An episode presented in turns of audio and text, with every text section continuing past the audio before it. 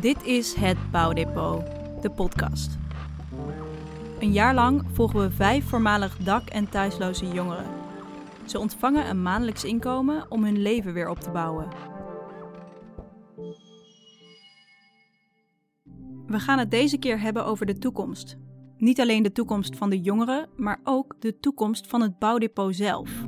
De vorige aflevering sprak ik met Frans Chalingi over het Canadese New Leaf Project, waar ze wetenschappelijk aantoonde dat geld geven aan daklozen werkt. Ook wij willen graag deze nu nog kleine proef uitbreiden tot een wetenschappelijk formaat. Niet vijf jongeren met een bouwdepot, maar 50.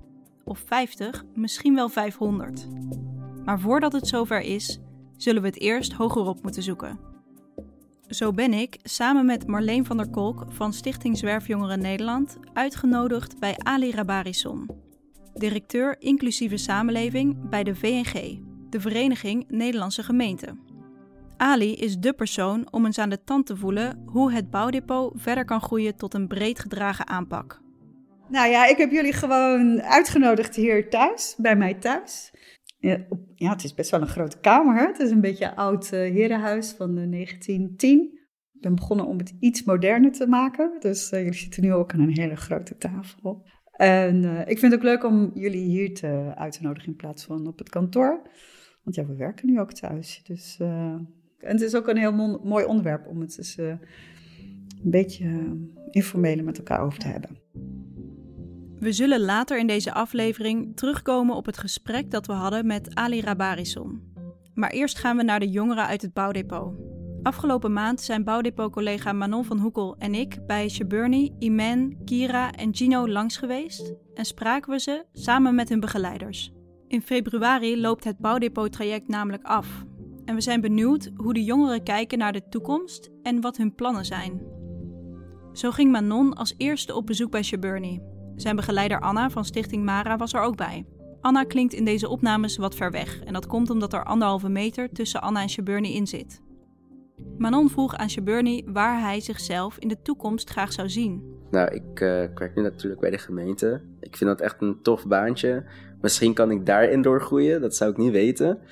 Maar um, ja, als ik bijvoorbeeld procesmanager of wat dan ook mag zijn. En als ik daar gewoon, ja, als ik dat geld gewoon kan gebruiken om op te bouwen en te sparen. En als ik dan klaar ben, uh, klaar ben met mijn uh, opleiding, ga ik natuurlijk verder studeren, ook nog in de rechten. Als ik daarin nog een baan kan krijgen, dan, ja, dan is dat helemaal goed. dus uh, ja, ik wil sowieso nog steeds voor mijn rechten gaan natuurlijk. Zijn begeleider Anna merkt op dat er nog wel iets is wat deze plannen heel erg in de weg zit. Shaburni probeert namelijk nog steeds alle ballen hoog te houden. Hij loopt stage, doet nog steeds twee opleidingen en heeft meerdere baantjes. Ondanks dat hij dit bouwbudget krijgt. Ik merk wel dat als je burn niet heel erg druk heeft, dat een kleine vraag om af te spreken wordt dan ineens iets heel groots.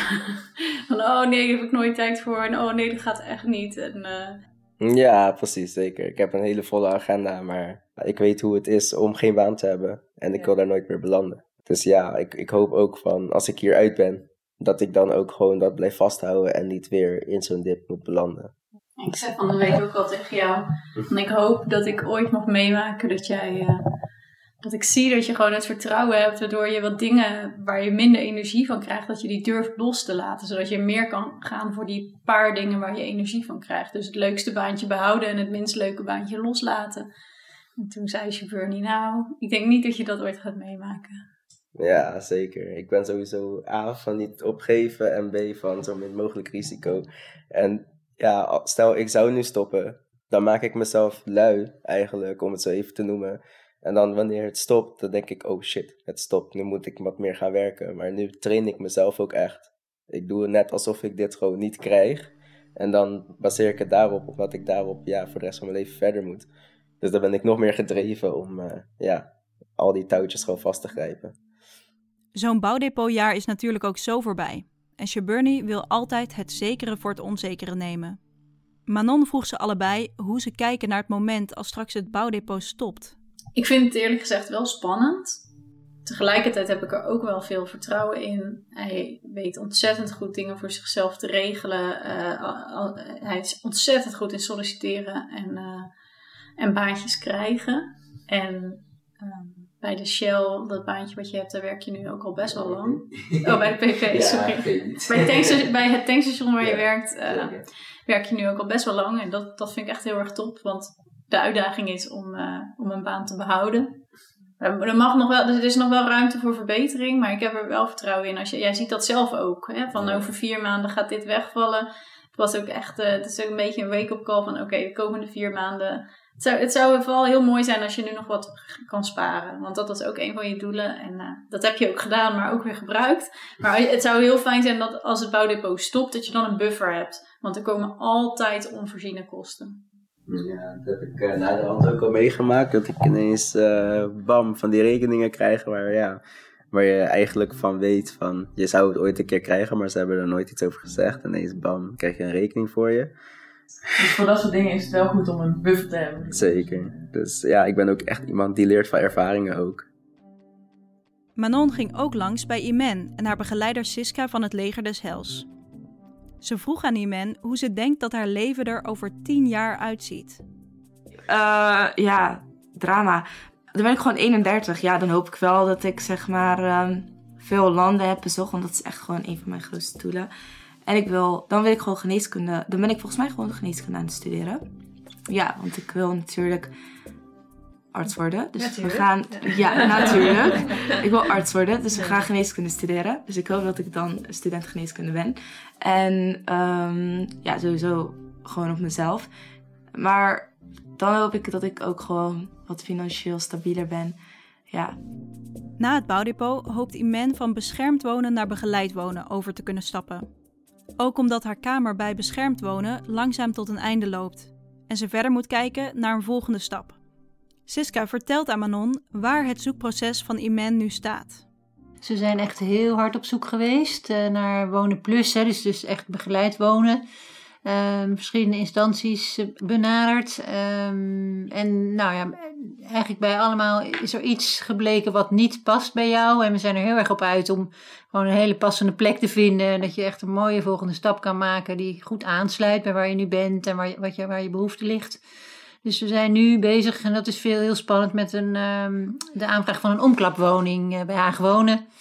En daar doet Leger des Heils ook een en ander in. Dus dat is nu onze onze droom voor jou hè? en ja. met jou. Um, want dat zou een zelfstandige plek zijn waar je echt uh, gewoon helemaal je eigen huishouden hebt. En, um, ja, en dan kom ik op het, uh, op het bouwdepot. Want um, ik weet niet of dat mogelijk zou zijn geweest als het bouwdepot er niet was. Uh, want je bent 22 straks als je overstapt naar die omklapwoning. Daar gaan we vanuit. En ja, tot je 23ste kun je geen huurtoeslag ontvangen. Op zich kunnen jongeren best huurtoeslag ontvangen, maar dan mag je huur niet meer dan 403 euro zijn. En de huidige huur van Imen is op dit moment hoger. En dan is het best een hele som die je moet verdienen in je eentje. Of hè, ook met studiefinanciering red je dat niet. Uh, dus dat wordt dan best een zware combinatie.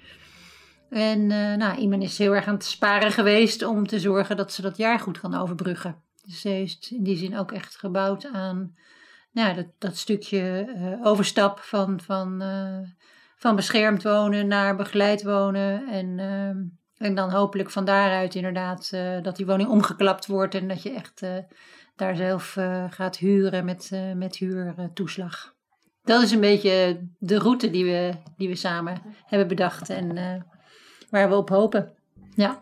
ja. Is dat iets waar je je zorgen over maakt, Imen? Of, of vertrouw je erop van nou, dat, dat komt wel? Uh, nee, ik maak me er zeker geen zorgen over. Het komt wel. Ja. Ja, we zien wel hoe het gaat lopen. Ik denk zeker wel dat ik uh, een vervolgplekje kan uh, krijgen. Ja. daar, ja, ik maak daar gewoon geen zorgen over, nee. En Siska helpt me daar wel bij, dus ik heb vertrouwen op Siska. ja, we zien wel gewoon hoe het gaat lopen. Zoals je kunt horen is Imen ontzettend positief en gemotiveerd.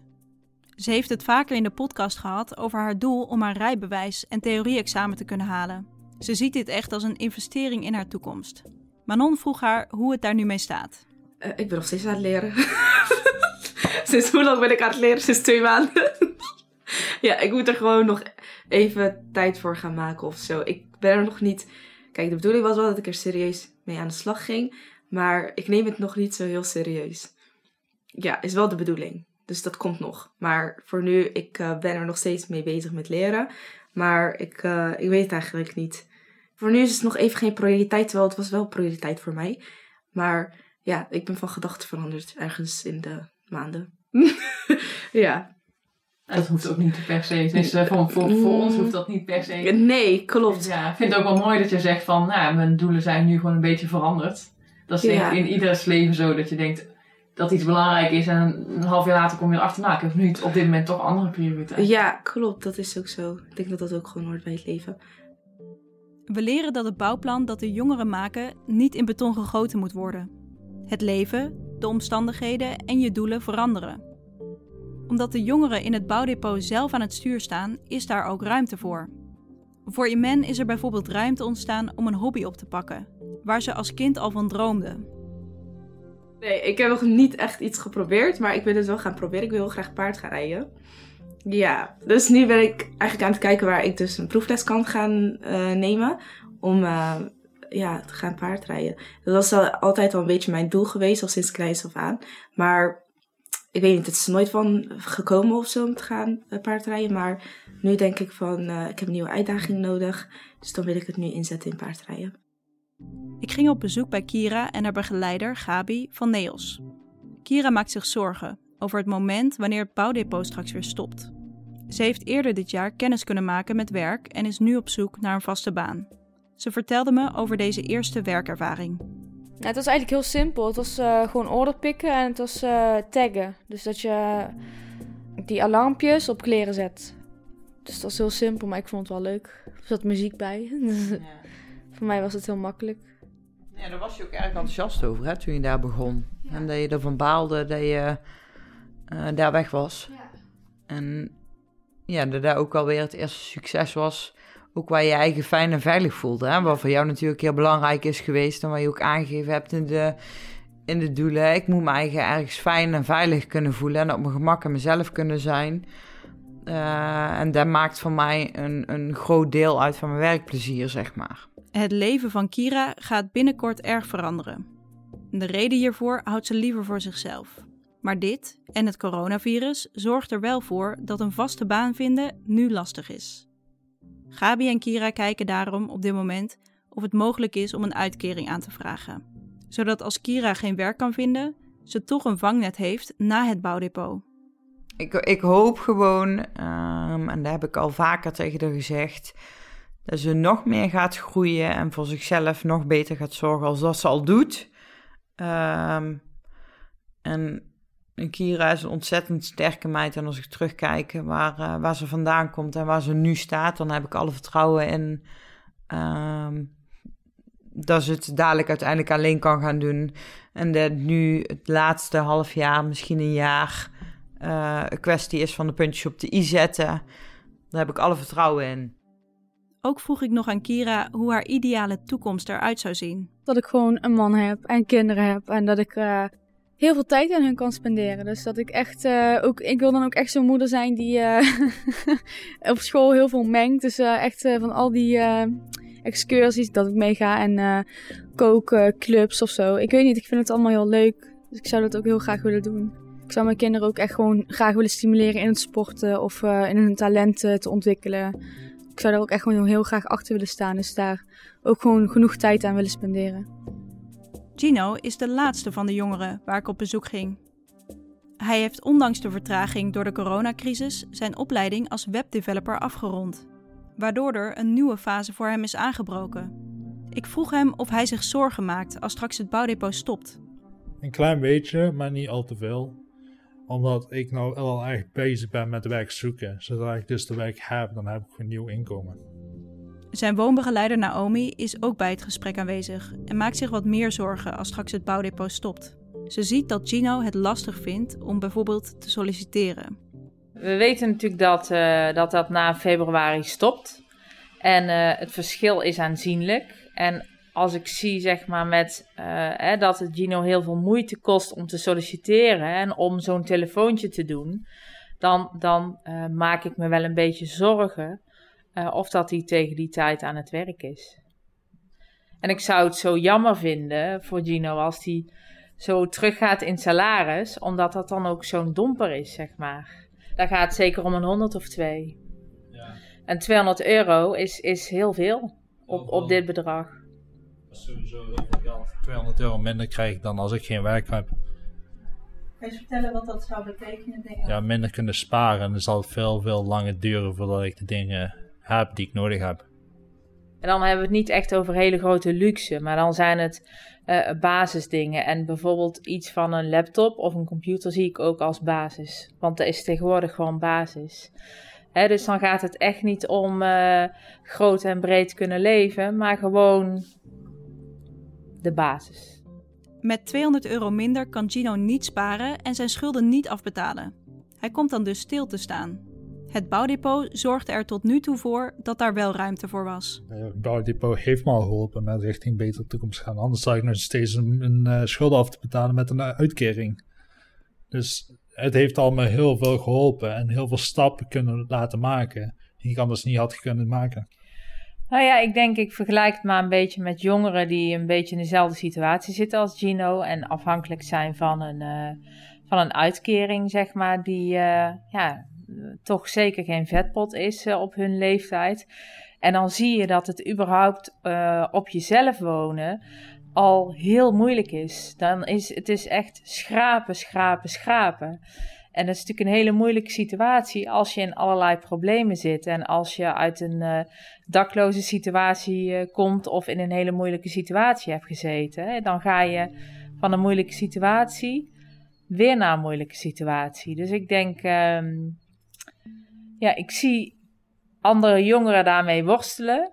En Gino hoeft daar niet mee te worstelen. En uh, dat zorgt gewoon voor minder stress.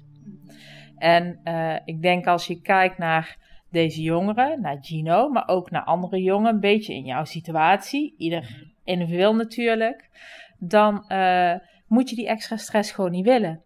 Want uh, die zijn nog bezig om zich te ontwikkelen en om uh, de identiteit verder op te bouwen en hun toekomst te ontwikkelen. Waarom die stress van dat geld? Dat is toch verschrikkelijk? Het is gewoon zonde. We gaan terug naar de woonkamer van Ali Rabarison van de Vereniging Nederlandse Gemeenten. Ook Ali heeft naar de toekomstverhalen van de jongeren geluisterd. En we vroegen haar te reageren op het bouwdepot en het bouwbudget. Eigenlijk wil je gewoon een andere titel voor dit bedrag. Hè? Dat je zegt, nou het is een leergeld of een levenleergeld. Hè? Je leert een beetje te leven. Je leert uh, te leven met soms een ambitie die als je dan mee bezig bent denkt, oh, dat wil ik eigenlijk helemaal niet. Dus, en dat vind ik wel mooi, dat jullie ook zeggen, ja, je mag wel een beetje fouten maken, want dan leer je juist dat je soms ook wel van standpunt kan veranderen. Of dat je denkt van, nou, dit heb ik zo graag gewild, maar eigenlijk is het helemaal niet meer zinnig. Dus als je dat ook wat meer aan de voorkant misschien zegt, hè, um, uh, dat het dit soort geld is, hè, waar je normaliter misschien bij je ouders of uh, hè, je, je opvoeders de mogelijkheid krijgt om zo te leren. Als je dat niet hebt, ja, dan wordt het dan ook wel heel lastig, vind ik. Als je dan zo weinig geld krijgt en dan, ja, en dan maar zoeken van waar je dan of werk moet uh, vinden of hoe je dan naar school moet gaan, hoe je dat aan elkaar moet knopen. Dan, en er is dan niemand, dan is dat ook wel heel lastig, denk ik, uh, om dat goed te kunnen. We praten met Ali over een belangrijk onderdeel van het bouwdepot, namelijk het geven van vertrouwen. Hoe komt het dat er vaak vanuit wantrouwen gekeken wordt naar deze jongeren? En hoe kun je als gemeente toch vertrouwen geven? Vaak zitten dat in de massale processen die gebeuren. En zodra je misschien wat deze groepen jongeren hebt, is het wel goed om het niet als een massaal proces te laten zien, denk ik. Dat je het dicht bij je houdt als gemeente. Dus dat je ook daadwerkelijk weet van over welke jongeren gaat het, aan wie kennen we dit dan toe, hoe gaat het ook met ze, zeg maar, hè? dat je het ook wel volgt. En dan kan je denk ik veel meer vanuit vertrouwen gaan. Ik denk dat het gaande is. Of het, uh, of het gaat lukken met ons, hè? Uh, we blijven natuurlijk een bureaucratie, maar een bureaucratie met een menselijk gezicht. Voor de groepen die het nodig hebben, ja, dat is, dat is uh, eigenlijk wat je wenst. Het bouwbudget kan je ook zien als een soort uitkering of bijstand. Maar volgens Ali kan je daar maar beter van wegblijven. ik denk dat het hier goed is om een beetje weg te blijven van bijstand en dat soort uh, woorden.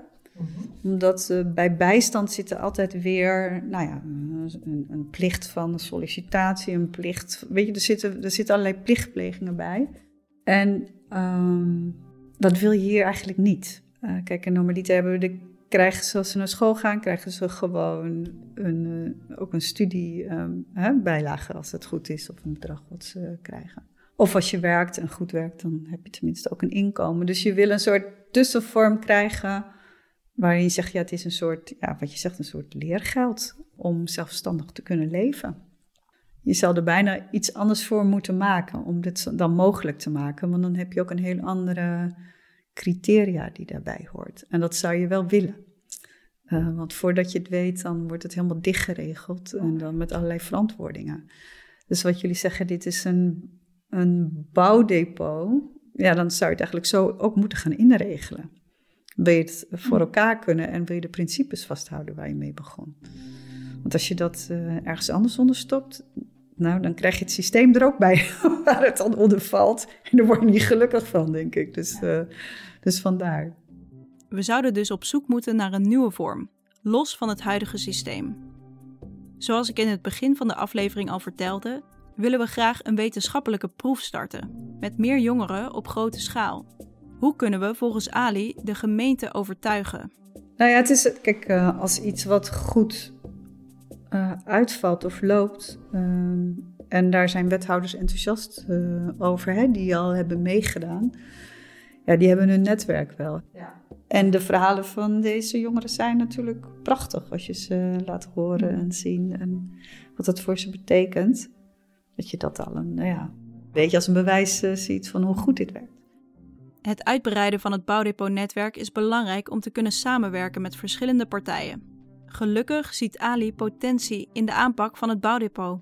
Ik wil echt wel meedenken van hoe krijg je hè, dit verhaal groter.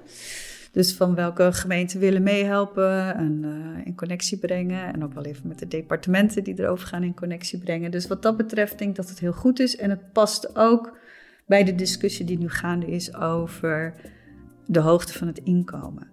En dat het inkomen eigenlijk te laag is, en dat zeggen we overal. Hè? Dus het, de bijstandsnorm is veel te laag, het minimumloon is te laag, en daardoor moet je steeds bijplussen.